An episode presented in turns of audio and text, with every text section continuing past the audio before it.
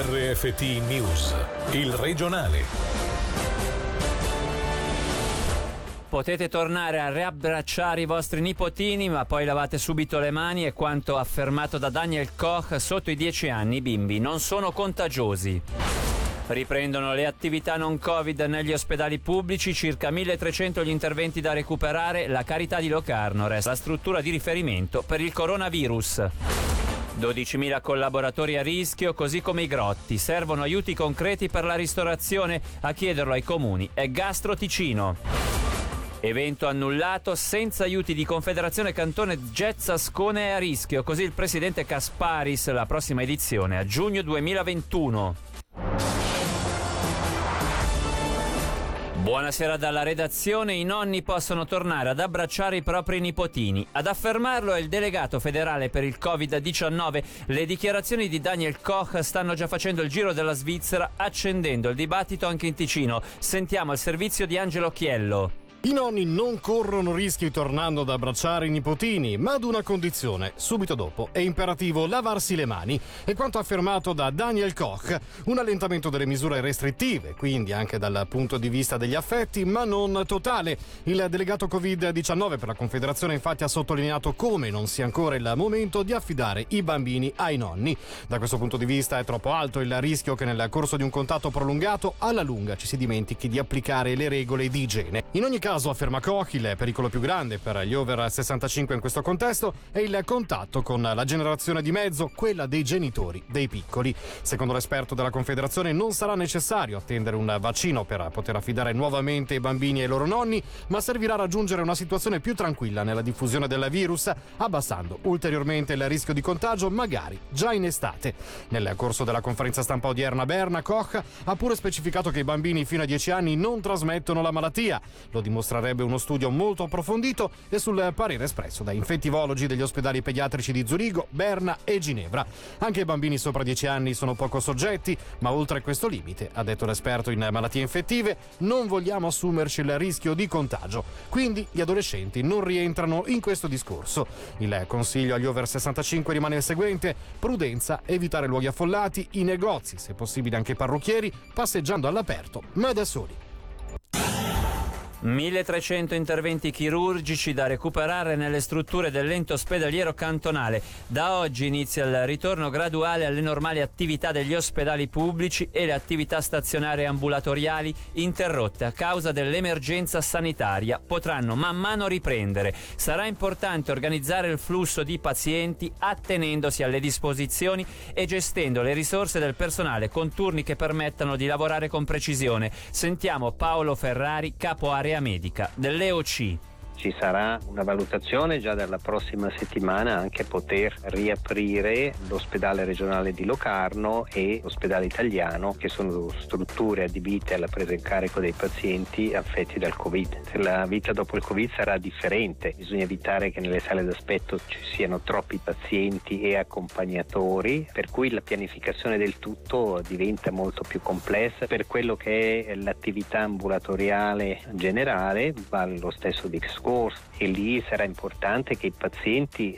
seguano anche le raccomandazioni, cioè se l'appuntamento è alle 2 del pomeriggio che arrivano alle 2 del pomeriggio e non alle 1 e mezza. Abbiamo cominciato a vedere una seconda ondata di eh, casi, questa volta non più Covid, che si sono presentati con soprattutto malattie croniche che prima venivano monitorate in modo più regolare, dove avendo trascurato una condizione, un campanello d'allarme, il paziente non è venuto in ospedale e poi si è presentato trovato con una situazione di emergenza più grave di quello che avrebbe potuto essere una situazione normale. Siamo stati risparmiati da quelli che erano gli incidenti sul lavoro, i traumi, gli incidenti della strada. Questo con la riapertura dei movimenti, del traffico, saranno anche delle situazioni a cui dovremo far fronte.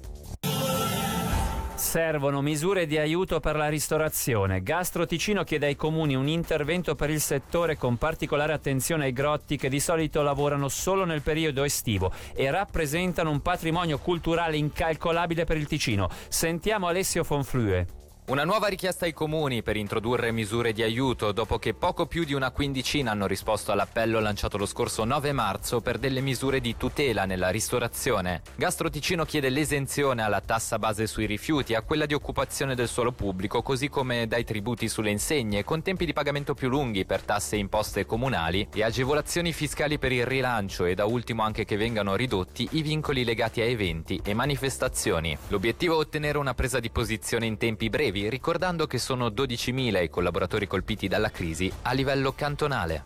Intanto dal 4 maggio riapriranno gli alberghi, dall'11 potrebbe toccare a bar e ristoranti. Il Ticino riaccende i motori del turismo nel tentativo di salvare una stagione. Ancora i blocchi di partenza. Sarà un inizio zoppicante per un settore che proverà a rinascere, aggrappandosi soprattutto alla clientela interna. E cambierà anche l'accoglienza del cliente negli alberghi, come ci spiega il direttore di Hotellerie Suisse, sezione Ticino, Lorenzo Pianezzi, intervenuto oggi pomeriggio nella diretta con Angelo Chiello e Rocco 恶心 Non potremo più andare incontro al cliente porgendogli la mano, il cliente resterà separato dalla reception da un plexiglass, ogni reception si sta dotando di un plexiglass da aggiungere al banco del ricevimento e da una parte ci sarà il cliente, dall'altra ci sarà la segretaria o il segretario che gli dà il benvenuto. Gli si consegnerà una bella lettera di benvenuto dove gli si spiega che il soggiorno in Ticino è qualcosa di estremamente sicuro e che dovrà comunque attenersi ai regolamenti di ogni singola struttura e regolamenti generali. Uno uno dei regolamenti generali, giusto per farvi un esempio, è il fatto che non è più possibile avere un buffet di prima colazione, ma la prima colazione verrà servita al tavolo. Bisognerà molto probabilmente organizzare dei turni, perché se prima il cliente poteva scendere quando voleva e una sala poteva ospitare fino a 100 persone, oggi questa sala potrà ospitarne 50, quindi il cliente stesso dovrà essere flessibile e comunicare al ricevimento quando desidera scendere a fare colazione. La stessa cosa capiterà per gli alberghi che hanno il ristorante per pranzo e per cena. Respinto il ricorso del cittadino croato che nel dicembre del 2017 a Giornico tentò di uccidere a colpi di pistola un richiedente all'asilo pakistano. L'uomo, un 69enne che ha sempre negato il tentato assassinio, dovrà scontare 11 anni di carcere. Selilla Lomia. Il Tribunale federale ha confermato la condanna a 11 anni di carcere da espiare pronunciata lo scorso anno dalla Corte di Appello nei confronti di un 69enne croato riconosciuto colpevole di tentato assassinio. L'uomo che ha sempre negato le accuse il 22 dicembre del 2017 sparò alcuni colpi di pistola nei boschi sopra Giornico ferendo un richiedente l'asilo pakistano. I due erano entrati in contatto nei mesi precedenti per organizzare un matrimonio fasullo che permettesse al richiedente di rimanere in Svizzera. Il tutto però si era concluso con un nulla di fatto, motivo per cui la vittima aveva chiesto all'imputato la restituzione del pagamento che aveva effettuato in anticipo. Due ricorsi al Tribunale federale contro il salario minimo in Ticino. Ad impugnare la legge approvata dal Gran Consiglio lo scorso dicembre una decina di ditte, soprattutto con sede nel Mendrisiotto, ci dice di più Michele Sedili. Sono una decina le ditte ticinesi, in particolare con sede nel Mendrisiotto, che hanno inoltrato un ricorso al Tribunale federale contro il salario minimo. La legge, approvata dalla maggioranza del Gran Consiglio a dicembre, prevede, attraverso tre tappe, un salario minimo compreso tra 19,75 e 20,25 franchi all'ora. Chi contesta questa legge si è rivolto al Tribunale federale di Losanna a seguito della pubblicazione in febbraio della normativa e una volta decorso il termine referendario. Come riporta la Regione, l'ordinanza federale Covid ha allungato i termini nella nell'ambito giudiziario e non è quindi possibile sapere se al momento si tratti degli unici ricorsi, che saranno trattati dalla seconda Corte di diritto pubblico, la stessa che si è occupata della tassa di collegamento. Il Consiglio di Stato metta fine a questo scandalo e intervenga sia in aiuto degli indipendenti che sul fronte delle pigioni per la ristorazione. È il grido d'allarme che fa eco ai precedenti lanciato dall'Organizzazione per il Lavoro in Ticino, secondo cui lo Stato ha il dovere di aiutare tutti nella stessa misura. Sentiamo il presidente di Tisin, Nando Ceruso. Noi auspicheremo che anche qui da noi si faccia qualcosa sulla falsariga di quello che si è fatto in Germania e si vada incontro a queste persone sia per i pagamenti dei canoni d'affitto sia per avere anche una remunerazione per quelli che sono artigiani individuali che non hanno più un reddito già da due mesi, hanno una sede per la quale pagano gli affitti, hanno dei costi fissi che non sono venuti meno, alcuni ci parlano di avere ricevuto alcune centinaia di franchi sotto forma diciamo di indennizzo, d'altra parte lo Stato ha il dovere perché lo Stato di fermo è stato imposto dalle circostanze, ma comunque è stato imposto dallo Stato. Siccome sono una rete importante in quello che è il tessuto economico e sociale del nostro cantone, riteniamo che anche qui occorra fare qualcosa come è stato fatto per le grandi imprese, per esempio ricorrendo alla disoccupazione parziale. È ufficiale, annullato Jazz Ascona, la prossima edizione si terrà dal 24 giugno al 3 luglio 2021, ad incidere soprattutto le norme sulla salute pubblica e le difficoltà di viaggio degli artisti, molti dei quali hanno annullato le tournée provenienti in buona parte da New Orleans. L'obiettivo è riproporre un programma ancora più ricco l'anno prossimo, anche se la situazione finanziaria è delicata. Senza aiuti di Cantone e Confederazione, Jazz Ascona è a rischio, come afferma il presidente del comitato organizzatore, Guido Casparis.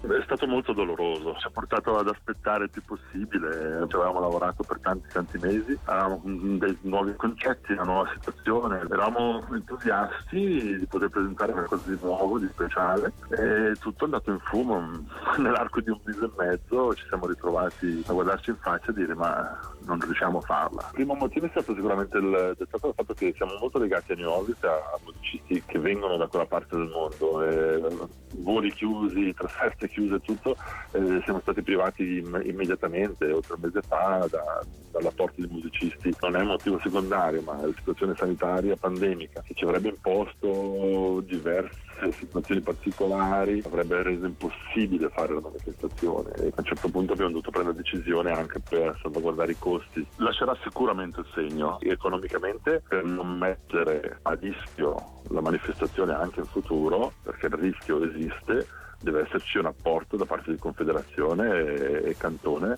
altrimenti dobbiamo discutere se sarà possibile farla anche l'anno prossimo l'anno dopo. Eh, è una manifestazione che ha più di un milione e mezzo, oggi ce ne mancano, da un calcolo così dalla serva, tra i 300.000 e mezzo milione. E Guido Casparis sarà proprio l'ospite dell'approfondimento dedicato a Jazz Ascona in Ondra tra pochi istanti. Poi spazio agli ultimi aggiornamenti dalla redazione da Davide Maggiori. L'augurio di una buona serata. Il regionale di RFT, il podcast su www.radioticino.com.